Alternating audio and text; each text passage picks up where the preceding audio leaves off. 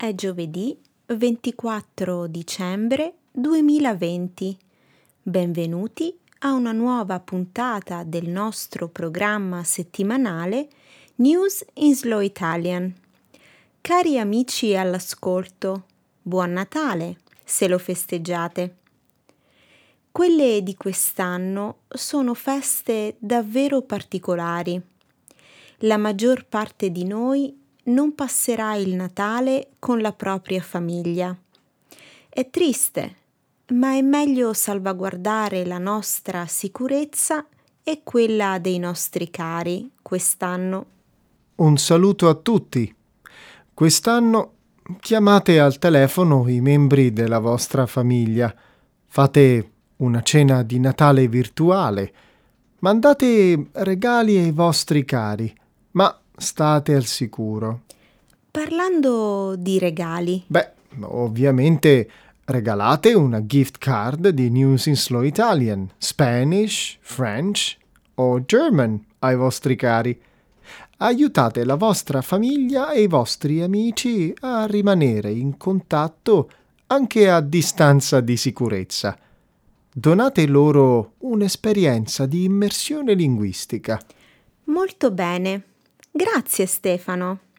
Adesso però iniziamo. Cominceremo la prima parte del nostro programma con la notizia della scoperta nel Regno Unito di una nuova variante di coronavirus, capace di diffondersi molto più rapidamente di quella precedente.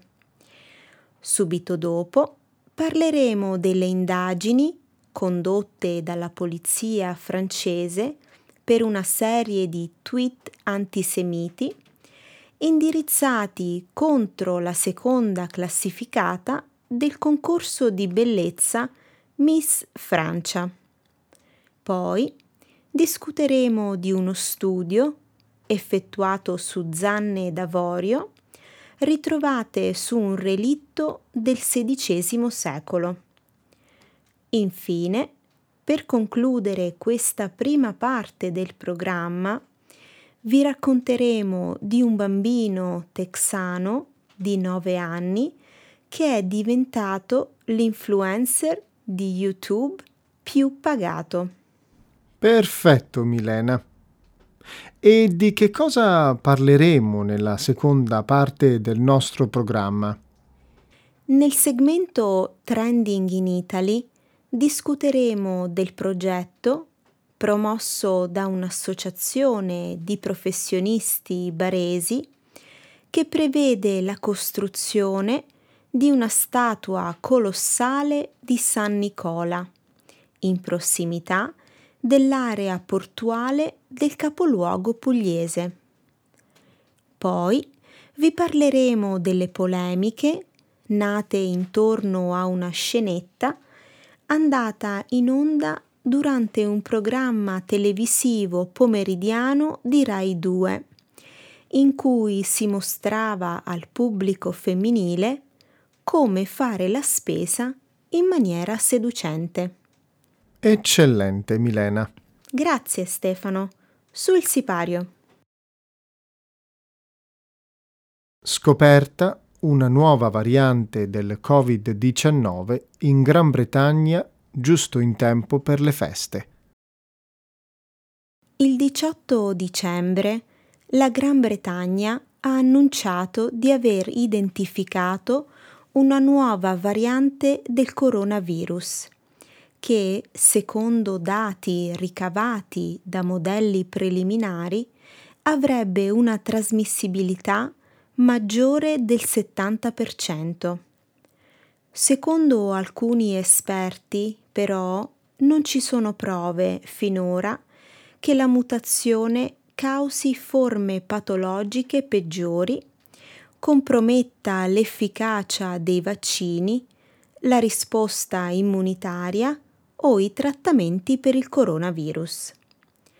La scoperta della nuova variante ha indotto il governo britannico a imporre ulteriori severe restrizioni sugli spostamenti e perfino sulle riunioni familiari a Londra e nel sud dell'Inghilterra. Nel frattempo, la mutazione del virus è stata scoperta anche in Danimarca, nei Paesi Bassi e in Australia.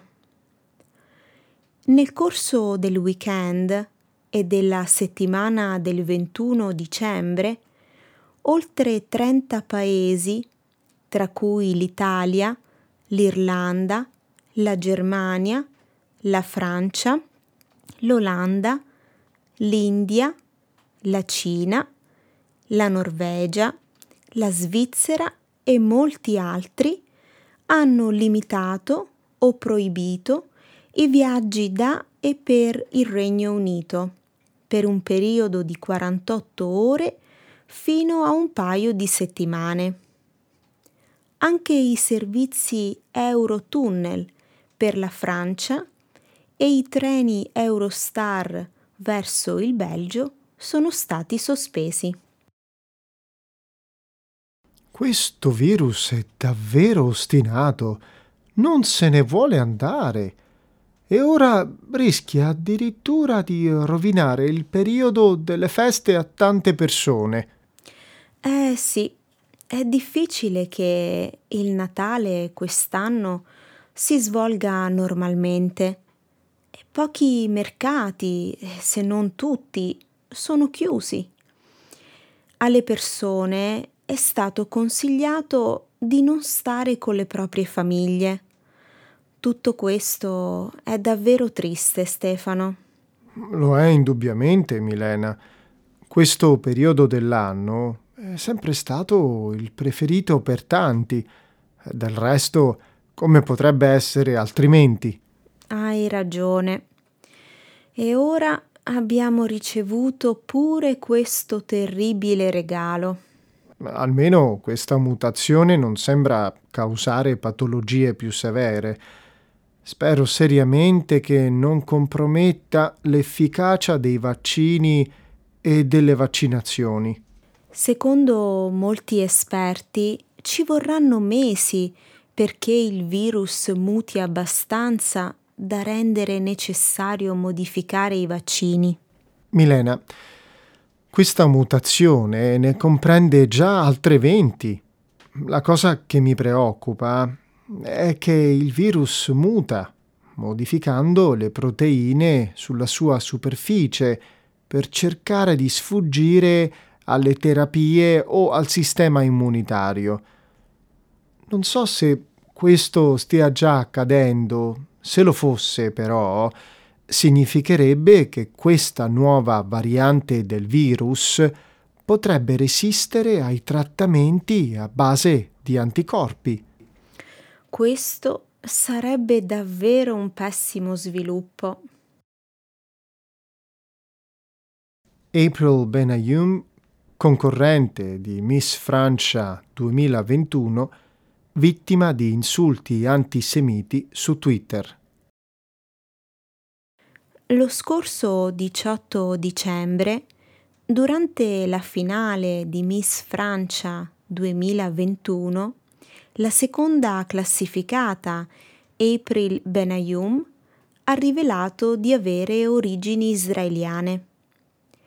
Questa sua affermazione ha scatenato un'ondata di insulti antisemiti su Twitter, che hanno portato a un'indagine della polizia. I commenti antisemiti sono stati ampiamente condannati dai politici francesi e dalle associazioni ebraiche, alcune delle quali hanno minacciato cause legali. Il ministro degli interni francese, Gérald Darmanin, ha dichiarato di essere rimasto profondamente sconvolto dai commenti pieni di odio, aggiungendo che la polizia e la gendarmeria sono state mobilitate. Il ministro delegato per la cittadinanza Marlène Schiappa ha affermato di voler coinvolgere la magistratura nella vicenda. In Francia vive la più ampia popolazione ebraica d'Europa, composta da circa mezzo milione di persone. Di recente si sono verificati diversi attacchi antisemiti. Il governo francese è sotto pressione perché prenda provvedimenti contro le minacce e le violenze perpetrate ai danni degli ebrei nel paese. Mi addolora che nel 2020 si debba ancora parlare di questo argomento. Purtroppo, Stefano, eh, questo è uno dei lati oscuri dell'Europa. Ricordi il rapporto redatto nel 2018 dall'Agenzia dell'Unione Europea per i diritti fondamentali?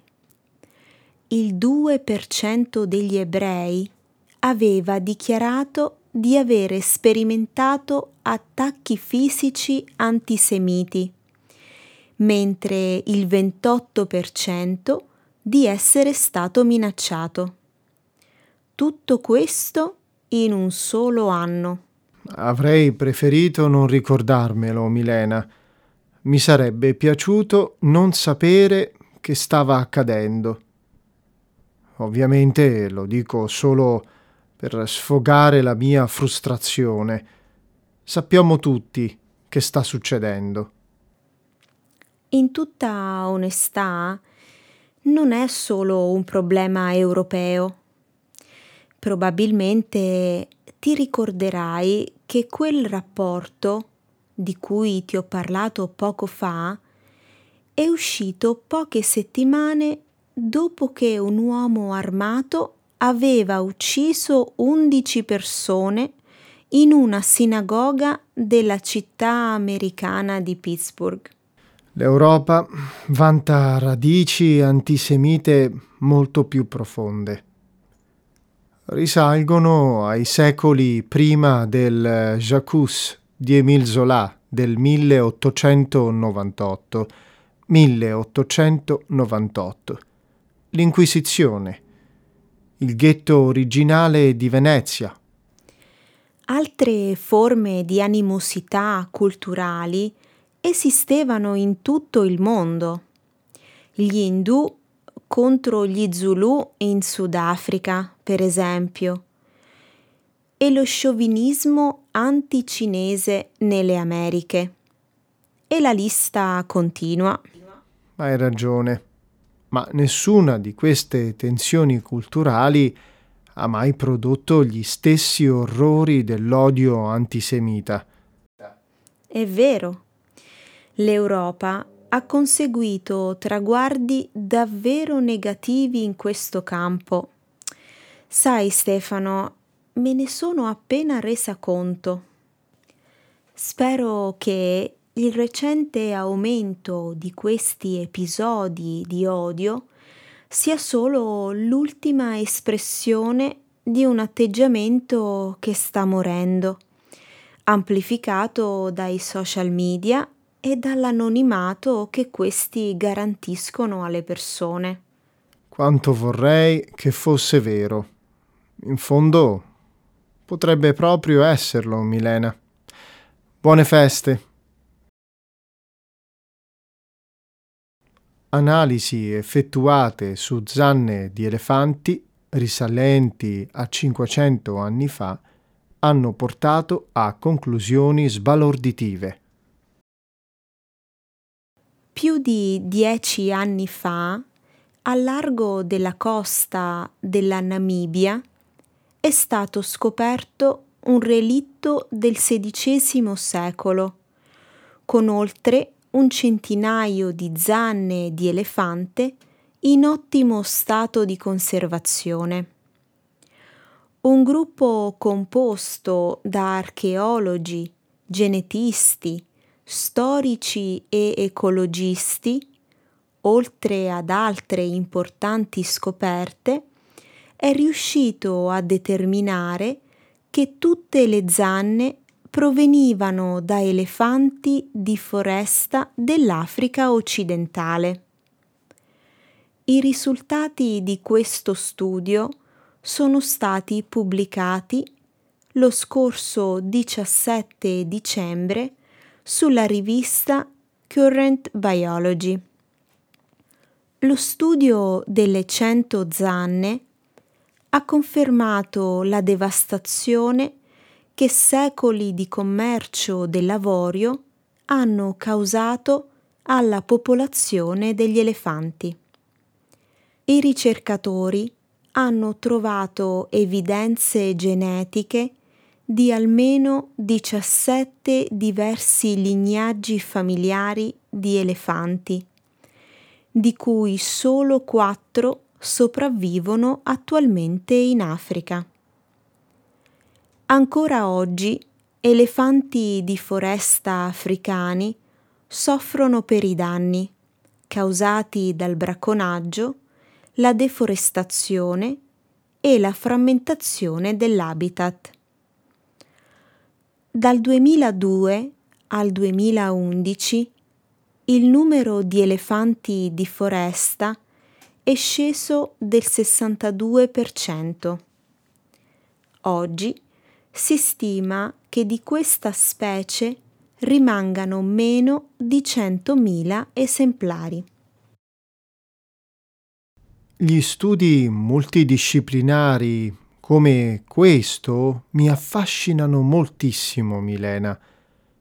L'uso combinato di potenti strumenti di elaborazione, di ampi set di informazioni genetiche e la digitalizzazione di documenti storici potrà fornirci incredibili informazioni sulla nostra storia.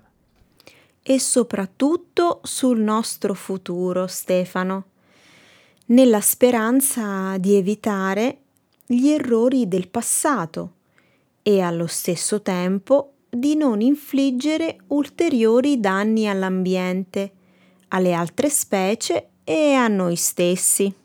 Ovviamente, Milena, questo è l'obiettivo principale.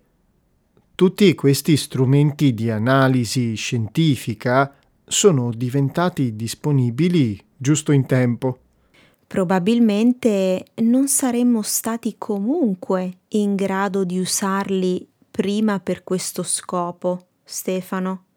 Perché dici questo? Beh, eh, meno di cento anni fa non eravamo pronti nemmeno a notare, figurarsi a mettere l'impatto delle nostre azioni sull'ambiente.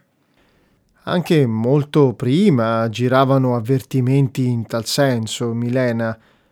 Il saggio di John Ruskin del 1860, 1860 intitolato Fino all'ultimo, è un buon esempio di denuncia degli effetti devastanti di un'espansione industriale senza limiti mi riferivo a una presa di coscienza collettiva della società, Stefano.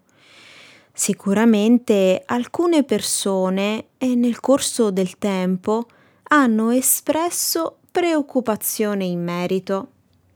Mancavano però le conoscenze scientifiche. Hai ragione. Eh, dopotutto la genetica e l'ecologia sono discipline davvero molto giovani. Un bimbo texano di 9 anni è diventato l'influencer più pagato di YouTube. Nel 2020 la star di YouTube, Ryan Kaji, ha guadagnato 29,5 milioni di dollari circa 24,7 milioni di euro spacchettando giocattoli sul suo canale Il mondo di Ryan. Questo l'ha reso la star più pagata della famosa piattaforma video per il terzo anno consecutivo. secondo Forbes, Ryan ha guadagnato 26 milioni di dollari, l'equivalente di 21 milioni di euro nel 2019 e 22 milioni di dollari, circa 18 milioni di euro nel 2018. In aggiunta a questo, si stima che il giovane youtuber abbia guadagnato 200 milioni di dollari, circa 163 milioni di euro, attraverso la vendita di giochi e vestiti firmati Il mondo di Ryan. La famiglia Kaji amministra nove canali YouTube, di cui Il mondo di Ryan è il più popolare con 42 milioni di iscritti e 12 miliardi di visualizzazioni.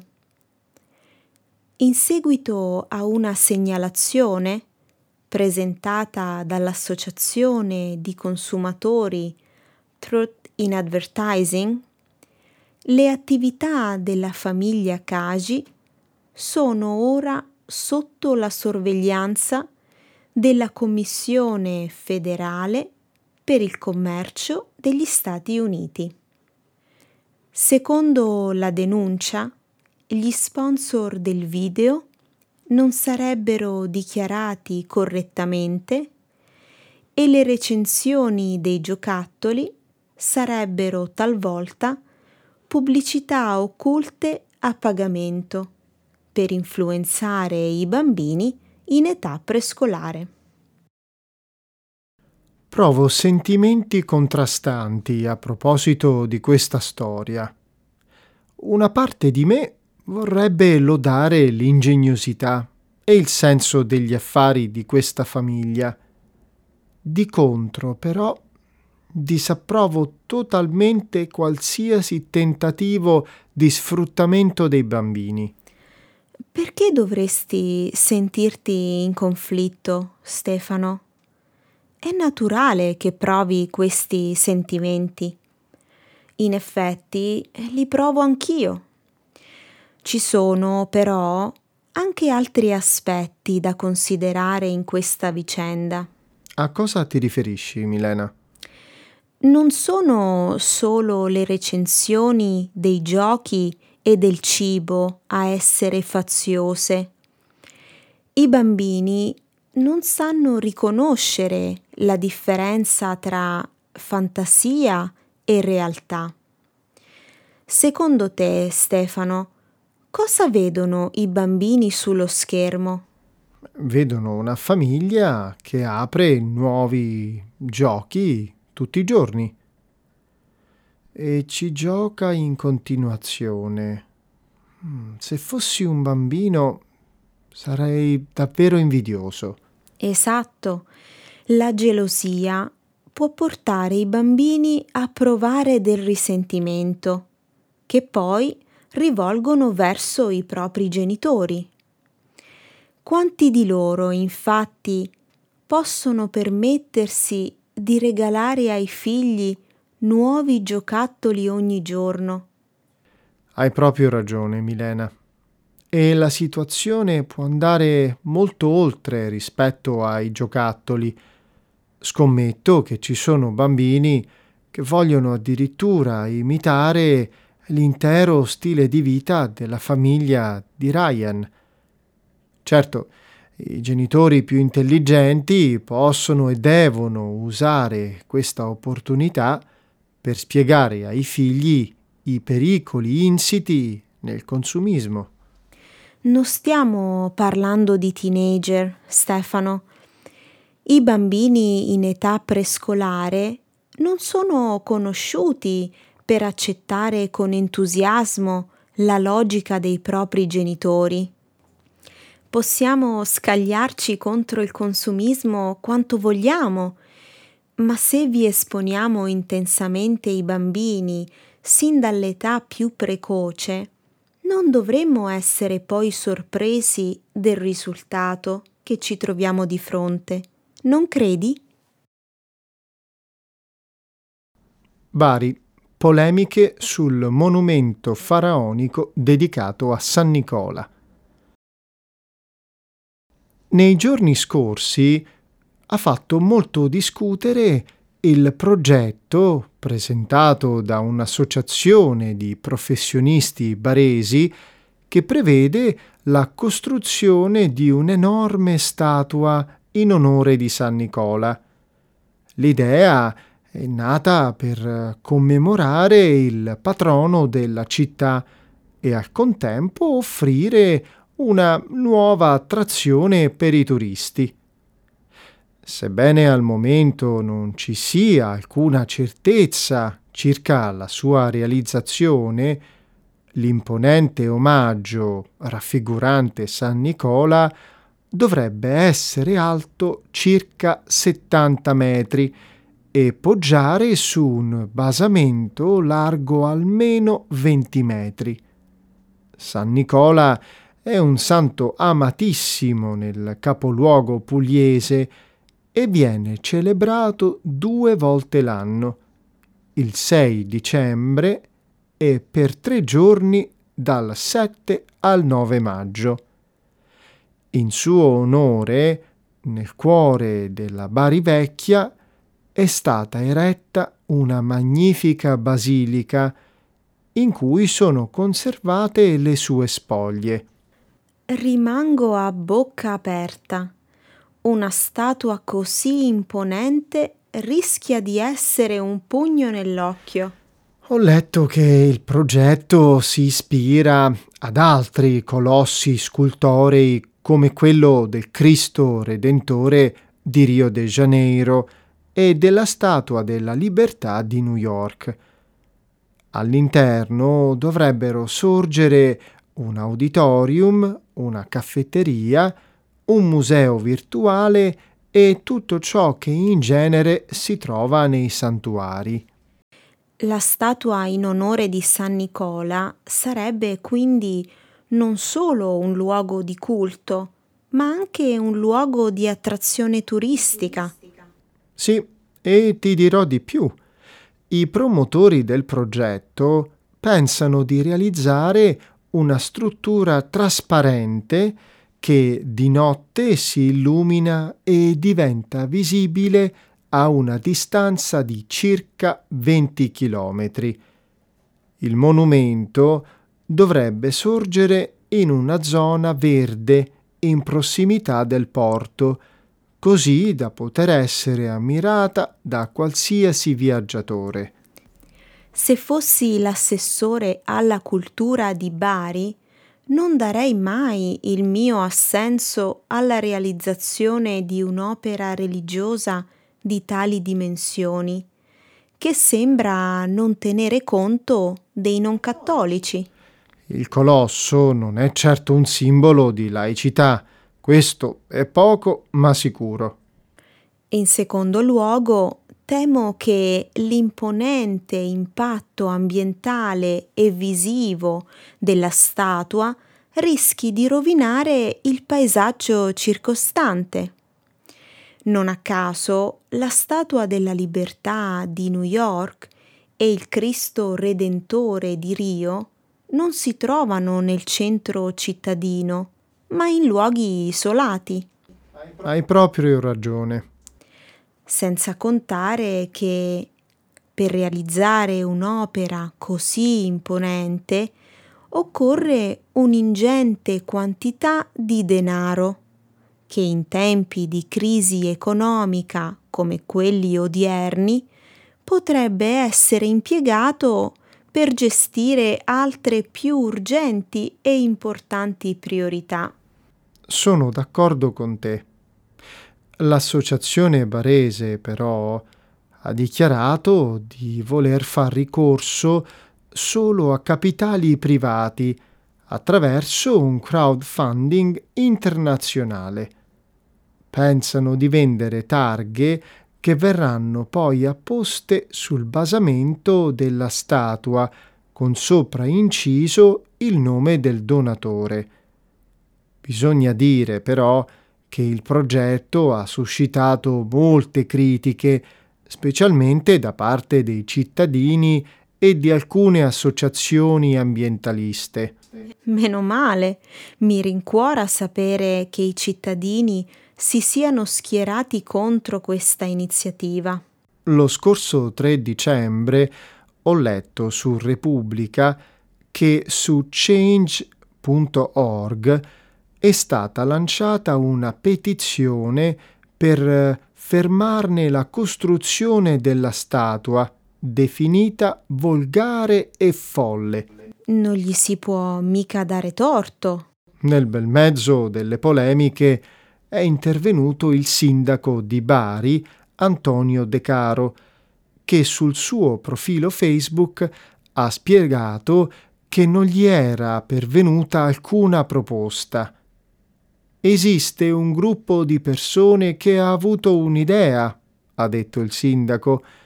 Discutiamone pure, ma almeno non litighiamo. È Natale. Rai. Indignazione sul tutorial sexy che insegna alle donne come fare la spesa.